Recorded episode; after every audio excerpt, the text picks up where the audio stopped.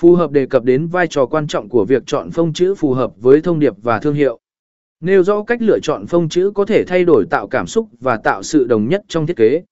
E hiểu về quy tắc cờ ISS, kịp ít xím lệ, sơ thuật ít, thảo luận về quy tắc cờ ISS và tại sao việc giữ thiết kế đơn giản có thể làm cho sản phẩm trở nên hiệu quả hơn. Cung cấp ví dụ về cách áp dụng quy tắc này trong thiết kế đồ họa.